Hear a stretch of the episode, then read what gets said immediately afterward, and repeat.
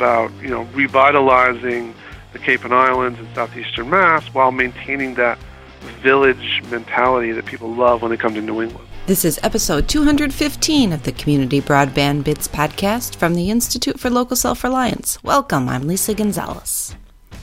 Open Cape, a Massachusetts nonprofit open access middle mile network, has been providing services to southeastern Massachusetts since 2013. At first, the network just connected community anchor institutions, but now it offers fiber connectivity to businesses as well. In this episode, Chris talks with Steve Johnston, Open Cape's executive director, who takes us through some of the changes that Open Cape has experienced in the past several years and how the community has benefited. Steve also describes more changes in store and how they plan to move into the future. Check out their website, opencape.org, to learn more about what Open Cape has done and where they're going, and look for our stories at muninetworks.org. Now, here are Chris and Steve Johnston, Executive Director of Open Cape. Welcome to another edition of the Community Broadband Bits podcast. I'm Chris Mitchell, and today I'm speaking with Steve Johnston, the Executive Director of Open Cape out there in Cape Cod, Massachusetts. Welcome to the show. Thanks, Chris. It's great to be here. I'm excited to, to get a better sense of what's going on. You've had some pretty great developments recently, um, but as always, I'd like to start by giving people a little bit of a background. Uh, what is the what was the genesis of Open Cape? Sure, really quickly, I'm sure most of your audience is probably obviously familiar with the BTOP process. Open Cape is kind of testament to it's it's better to be lucky sometimes. Uh, in 2006, there was a meeting here on, on Cape Cod, and and included people from southeastern Mass, uh, Cape Cod, and the islands, uh, Nantucket and Martha's Vineyard, and where everyone was talking about, hey, we need better connectivity, we need better service. About 300 people showed up, and that was the original genesis of kind of Open Cape. Not long after that period, the whole BTOP program was initiated, and Open Cape applied, and certainly, you know, we, we received a grant, and that allowed us to build close to 500 miles of fiber that runs from um, uh, across southeastern Mass, uh, down from Boston, uh, onto Cape Cod, back and forth across Cape Cod, all the way out to the end of Cape Cod, to Provincetown, um, out to uh, Nantucket, uh, back across the Cape, uh, across another bridge, out through New Bedford, Fall River to Providence, Massachusetts. So, um, connecting in two spots and giving uh, the whole region, uh, you know, access to this great state-of-the-art uh, network. And I think it's worth noting. Uh, I think people think Cape Cod. They think you know lots of rich people, vacations. What is the what are the demographics of Cape Cod actually like? You're right. When people first envision Cape Cod, you know they they absolutely think Kennedy's, and you think about Martha's Vineyard and Nantucket, and you think about uh, shockingly wealthy people coming here for the summers. And there is some of that, but what really the when our region looks like is dramatically different. You're talking about uh, places like Provincetown, Massachusetts, where they have 38% unemployment outside of those three months of June, July, and August. And you think about uh, people that don't have any service at all. If you live out on the outer Cape, what we call, you know, near the National Seashore, uh, you may be using satellite or dial-up service. So there are certainly pockets of underserved individuals. Yes, there are absolute pockets of great wealth, and that is actually kind of fed into our strategy of how we're looking to extend Open Cape and build out, taking advantage of that. But really, when you look at the majority of our network, uh, you've got pockets of completely underserved uh, areas, even off Cape. You know, when you, when I look at my service map, on Cape is a, a very different strategy. The Cape and Islands are a very different strategy as off Cape. Uh, when I say off Cape, if you have to go across, there's a canal that connects uh, the Cape Cod Canal, two bridges that you go across and you go out to Fall River, New Bedford, Mass, uh, both cities of you know 100,000 individuals plus, uh, large immigrant populations. Uh, we've got Amazon.com just coming into Fall River, so there's kind of a revitalization effort here, probably similar to we've like we've seen in areas like Chattanooga or places like that. So um, yes, when people think of Cape Cod, uh, they think of the Kennedys, but there's also a huge uh, underside of it. And it's also, shockingly enough, it, it's the third oldest county in the country.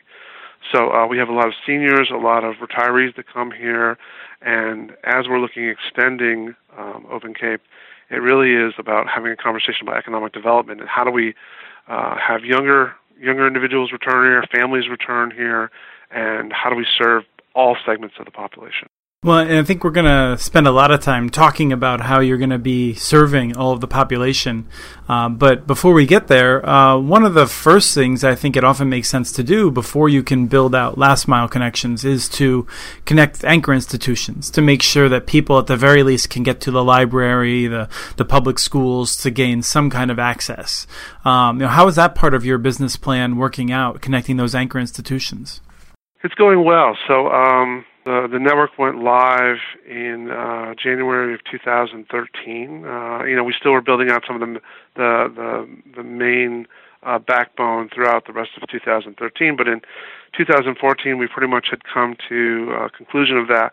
We've connected uh, about 110 community anchor institutions, uh, really kind of a, a diverse group of organizations and buildings. Basically, all the 15 towns on Cape Cod have uh, multiple um, facilities connected to the network, which is great. Uh, here on the Cape, we work with an organization called the Cape Cod Commission, and the Commission is uh, kind of the overlord of all things Cape Cod. Like Sandwich, Mass was incorporated in 1632. You know, so uh, the historic uh, properties of maintaining buildings and things like that, that all comes under the auspice of um, um, local historical groups and as well as the Cape Cod Commission. But the Cape Cod Commission has really stepped up uh, and to work in collaboration with us, where they have uh, encouraged us through um, paying for towns to connect to the uh, the regional wide area network buildings that were not already uh, included as part of our BTOP grant, where we've created a, a very effective regional wide area network that's connecting uh, the 15 Cape Towns, uh, Martha's Vineyard, and Nantucket that's allowing us to share and promote information and data between town halls, town clerks, uh, things like beach stickers, which here are a way of life. Uh, if you want to get a beach sticker and maybe you live in Sandwich and need to go out to the Outer Cape or something like that, they're sharing information so these services don't have to be recreated. So I think we're doing a good job in expanding that. Um, when I got to Open Cape uh, in September of last year, uh, I, we really spent a lot of time, a lot of effort in revitalizing our communications out to these towns because we we really saw the towns as being a core uh, partner in expanding the network and having people utilize it, understand it, understand all the implications of what having fiber in your community means. So uh, we're seeing a good we're seeing a good response. I know right now we're about to do a huge Tuesday of next week, uh, Monomoy Regional School District, which will put us into a category where we are now servicing uh, 74% of all the high schools uh, on the Cape and Islands. And your the original business model was open access. Is that something that you're continuing to do as you look to expand? It is. It's something uh, we're spending a, an extraordinary amount of time on. Uh, you know, we're an open access network. We're a nonprofit, which also puts us in a different kind of category. Uh, but open access is a huge part of this, and, and currently I spend a huge amount of my time uh, looking at and and talking with potential partners who want to come here and offer services. Um, I think originally, when the original plan was was thought up, Open Cape is a great example of of what the BTOP program really should be. I think, uh, you know, we have a, an area that is you know geographically different from most of you know the contiguous United States. Um, you know, when you go out on the end of the outer cape, it's beautiful, but it's also it's kind of third world in a sense because it is the end of civilization out there. Uh, you know, the winters are very harsh, and you're out on the outer cape. And I think the incumbent provider that was here, and really there's only one, uh, kind of had fair reign to do whatever they wanted to do in terms of pricing, in terms of service, in terms of infrastructure. Uh, so our presence alone has really made a huge difference in that. And I think um, encouraging more partners to come here is a core part of our job, and we're working really hard to do that. So, yes. And so, would you say that one of your benefits then is that you've forced the incumbent provider just to do a better job? Absolutely. I mean, when you look at the different things that we've accomplished here, the, the number one thing that I think is we've provided a choice. And and I'm saying that before I've even hooked up one uh, residential individual. Right now, we've been focused on community anchor institutions and you know some of the the businesses here. Uh, and as we're moving now toward the residential, you know, looking seriously at residential deployments and extending the neighborhood, the the uh, network, it certainly puts pressure on the incumbent providers to do a couple different things to increase their service levels, to look at a more uh, reasonable pricing policies. That part is a huge benefit for folks here that simply are crying out for service. Let's turn to your expansion. Uh, tell us a little bit about the plan of, of pivoting, uh, moving from focused on middle mile to um, really figuring out how to bring it to individuals. Chris, you actually get some of the credit for this. Uh, I think the first or second few days that I was on the job here at Open Cape last fall, uh, you happened to be along with uh, Elliot Noss from from Ting. Uh, we're here in Martha's Vineyard for. Uh, no, I'm sorry, not Martha's Vineyard. Wood Hole. Right, with with Art Gaylord. Yes, with Art Gaylord down at the Woods Hole Oceanographic Institute. Uh, for those of you who don't know, Art Gaylord was the uh, recently retired uh, director of IT for Woods Hole Oceanographic Institute. He's the chairman of the board of Open Cape and was one of the co-founders and is a huge force here on the Cape for you know broadband coverage. But we were, you guys were there for a meeting, and uh, Art arranged uh, a little discussion for a variety of us.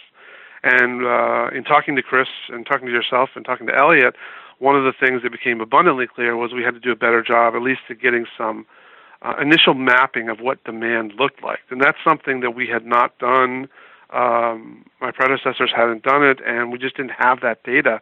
So we started on this uh, uh, initial process of of looking at the CrowdFiber tool as one of our options, um, and talking with Greg down in Atlanta and so, uh, for people who, who maybe have just heard of it, CrowdFiber and, and Greg Richardson, um, the person who's most associated with it, um, you know, his team, uh, CrowdFiber allows you, you, to put up a website in which people can subscribe, can like pre-subscribe, and say, yes, I'm interested in this, or you provide all kinds of demographic information or statistical information about what their interest is, what kind of connections they have, and that sort of thing. Is that about right?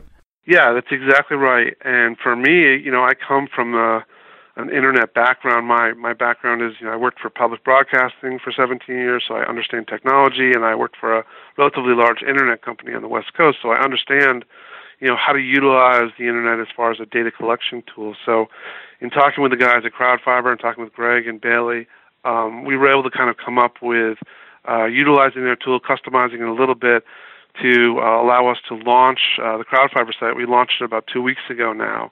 Um, and we did this purposely at this time of year because our demographic, our area is a little bit different. You know, um, we have some towns uh, here on the Cape where 75% of the homeowners are second homeowners. So, uh, you know, the, in the off months, you may only have 25% of the population there on the outer Cape, and that's uh, so we purposely launched it in uh, the summer so that we had the most popular, most people here to utilize it. But basically, and what we're doing at this point is for uh, the 45 towns we touch directly and uh, some of the tangential towns we touch, uh, we're offering the ability to go in, say, hey, I'm raising my hand digitally, I'm a business, I'm a resident, uh, I'm interested in service, and we're not actually asking them to pre-subscribe at this moment. We're simply just taking the temperature. Uh, are you interested in getting better internet connectivity? Here's my address.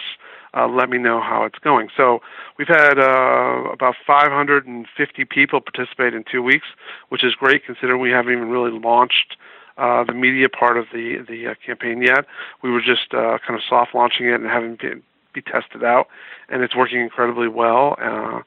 Some communities uh, that we had met with, and they knew this was coming. We met with all the Cape communities, had really got behind this and are promoting it in their communities, and that's why that whole communication part of it is so critical. We spent so much time uh, rebuilding, refreshing relationships with uh, the selectmen, the town leaders, the influencers in every community, so that when we did roll this out, uh, we would be guaranteed to have you know enthusiastic participation. Now, I want to get back to those meetings in a second, but first I just wanted to note something, and I, I may have made a little bit of an error. I said you were rolling it out to individuals, and I remember reading, as I said that, an article in which you made it clear that you're not really interested in just serving individuals. You really want to find ways of serving communities. Um, you, tell me yeah. a little bit about that distinction. Well, so for us, um, yeah, as it, most BTOPs. I mean, uh, the last mile continues to be a challenge. So we're looking at the last mile uh, a couple different ways and, and kind of a strategy behind it. you know, by working with the towns, it makes so much more sense when you look at some of the other successes uh, of towns connecting uh, around the country. Uh, here in Massachusetts, one of the ones that gets pointed to a lot is Leverett, Massachusetts, very small town, 800 homes. Uh, they basically rolled out and connected the entire community, every home, every business, uh, went right down the street and connected folks. Uh, that's a model that's interesting to us, just in the sense that it's very, it's very efficient and cost effective um, as we're looking to raise the money to connect these communities and the communities are looking for it. You know, we've been working with them to understand uh, how they can pay for connections, and we're trying to help where we can, where we can. I wish I had a, I wish I had the budget to connect everyone, but I just don't. So we're kind of, uh, as the advocates for the towns and for the individuals, we're really encouraging let's get a community wide perspective on this. And if I'm going to connect up a community, I want to make sure there's three or four hundred homes in there or a neighborhood. I'm going to go in and connect uh, three or four hundred homes versus connecting three or four homes where I'm sending out trucks and uh, having our partners send out trucks and work with them on connecting.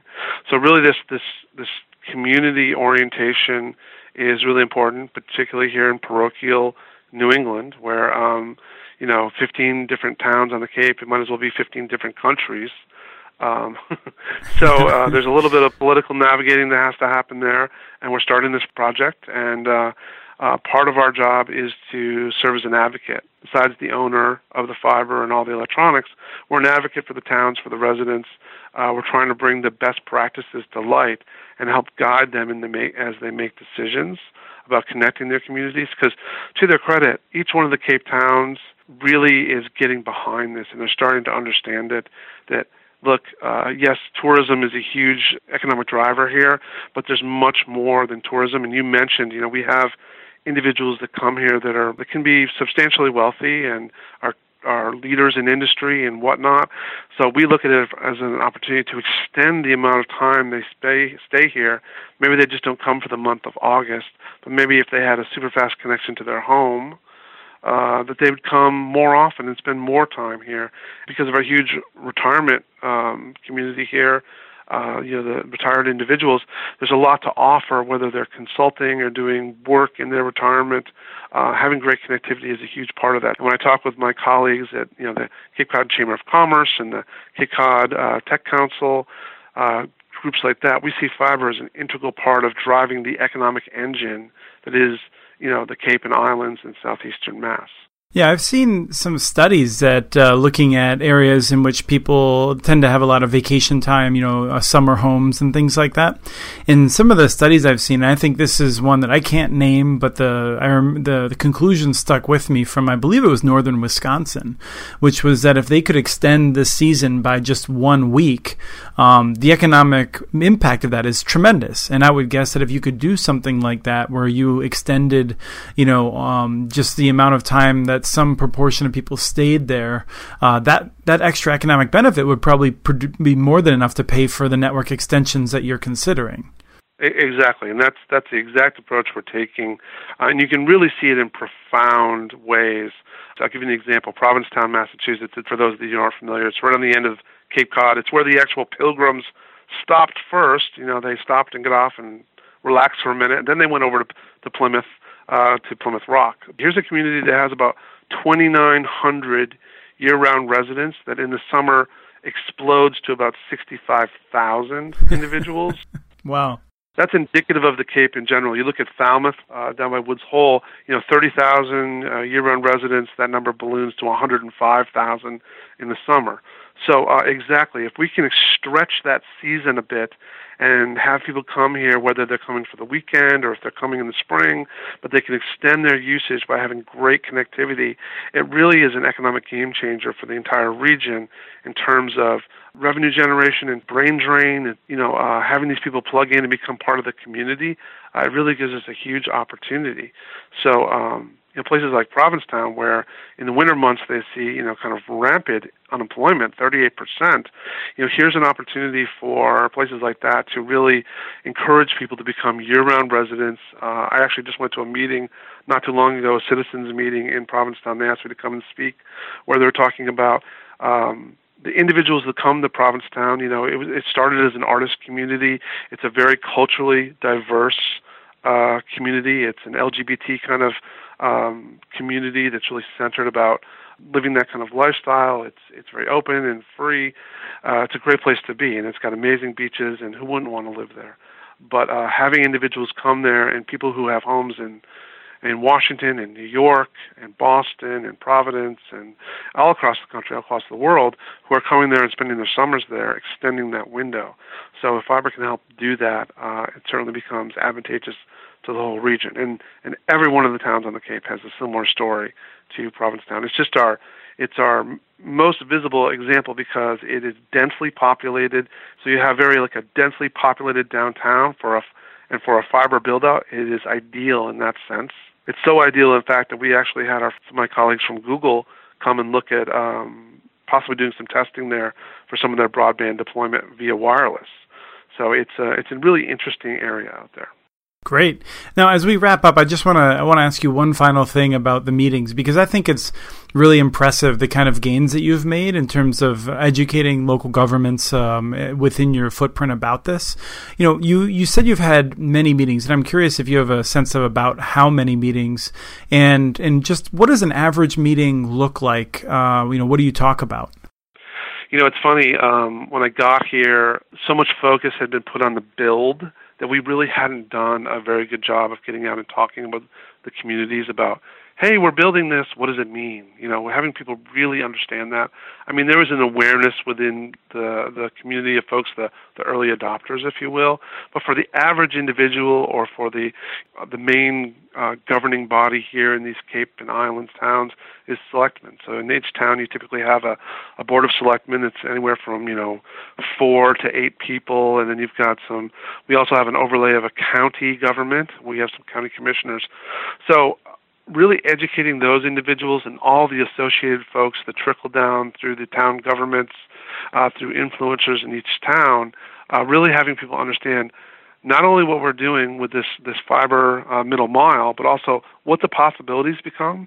So you start talking about all the different things that fiber can impact from education and, and housing and serving seniors and public safety. I mean, you know, here's an area where we're, you know, on the Cape alone, I'm on 12,000 telephone poles. You know that a storm is coming at some point, and it will take out three or 400 of those poles. And that's why we build a redundant microwave system to move critical information and communication as part of this process. But understanding that, and you've probably seen, you know, if you're seeing the news, uh, we've had this huge seal population move into Chatham, Mass, which is out on the elbow of Cape Cod. And now we have these interesting things swimming around in the water, these 12 and 14 foot great white sharks. Uh, which is super interesting. So we have all this research going on, uh, whether it's an extension of, of Woods Hole or those organizations that are researching the white, the great white sharks. But uh, we have seven and a half million people that use these outer Cape beaches uh, a year, and that prevent you know presents some safety issues. So we're working with a variety of organizations about you know tying fiber into early predator you know shark warning technology and things like that, just so we can make sure this is a safe environment.